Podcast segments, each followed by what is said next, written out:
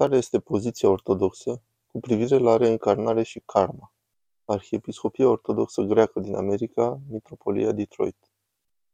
Una dintre întrebările frecvente este care este poziția noastră privind reîncarnarea și karma?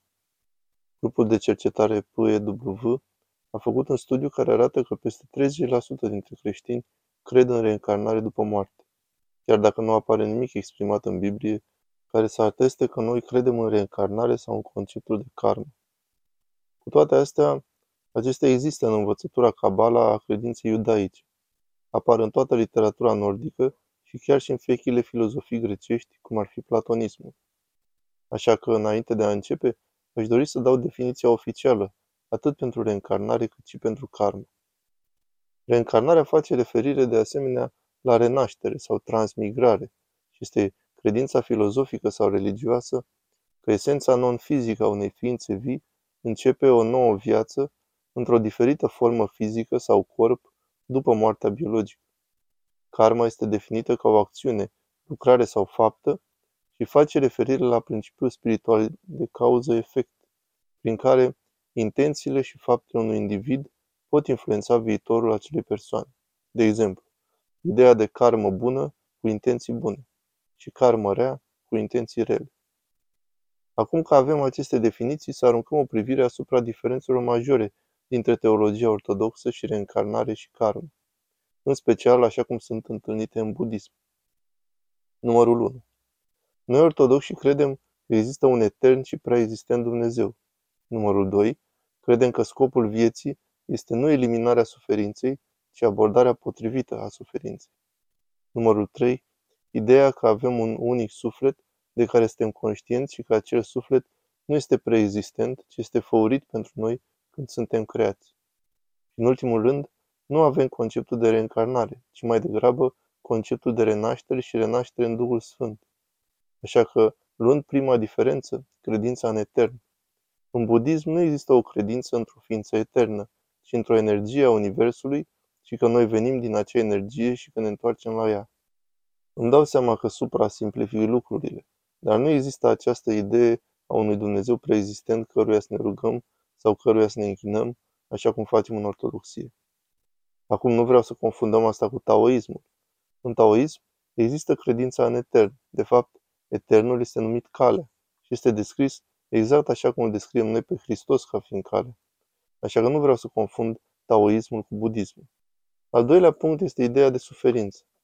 În budism avem un concept foarte similar cu cel din vechea filozofie greacă, în special din platonism, în care corpurile noastre sunt văzute mai mult ca o capcană și ca un obstacol, iar scopul nostru, deoarece trupurile suferă moartea, este să căutăm scăpare din asta, iar evadarea se poate realiza printr-un ciclu de existență. Și aici apare ideea de reîncarnare. Adică noi intrăm într-un ciclu de îmbunătățire a existenței și acest proces duce la iluminare dar nu iluminarea așa cum o găsim în creștinătate, de a fi una cu Dumnezeu, ci de a te întoarce la acea stare de iluminare, la acea energie de care am vorbit. Pe exemplu, un călugăr budist, Tenzin Palmo, spune despre acest ciclu de existență. Această cale către iluminare continuă cu mii, dacă nu cu milioane de renașteri, în orice posibil mediu pe care ni l-am putea imagina.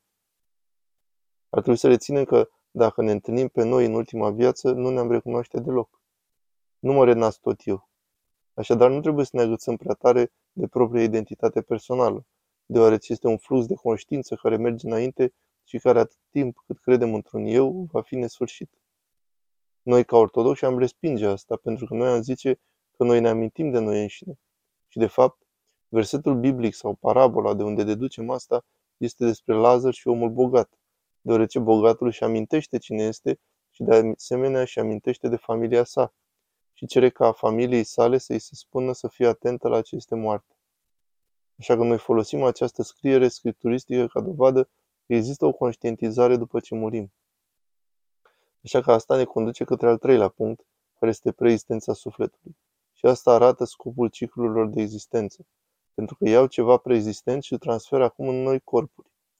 Acele noi corpuri nu au eul, subconștientul pe care noi îl avem. Ele doar trec prin aceste cicluri care duc către o iluminare finală. Noi, ca ortodoxi, respingem această idee. Și cred că cel mai bun lucru de făcut E ceea ce spune un citat din Consiliul Ecumenic, care vorbește direct despre asta.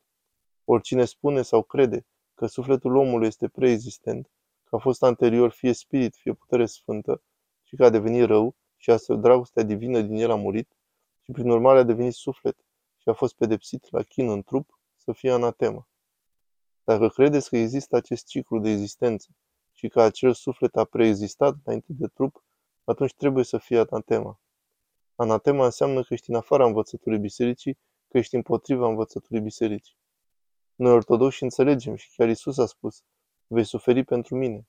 Și din simplul fapt că moartea există în această lume și că păcatul original a întunecat lumea, noi știm că vom suferi. Dar obiectivul nostru nu este să scăpăm sau să eliminăm suferința. Obiectivul este ca atunci când primim suferința să știm cum să ne comportăm. Și cum ne comportăm noi ca ortodoxi? Îi dăm suferința noastră celui care este doctorul sufletelor și a trupurilor noastre. Îi dăm această suferință lui Isus Hristos și asta nu elimină suferința noastră, ci ne aduce o pace, care nu poate fi dată de această lume. Și ultimul punct, așa cum am menționat la începutul acestui video, este că deși nu credem în acest ciclu de existențe și în reîncarnarea în alt corp, cu siguranță credem ceea ce Isus i-a spus lui Nicodim.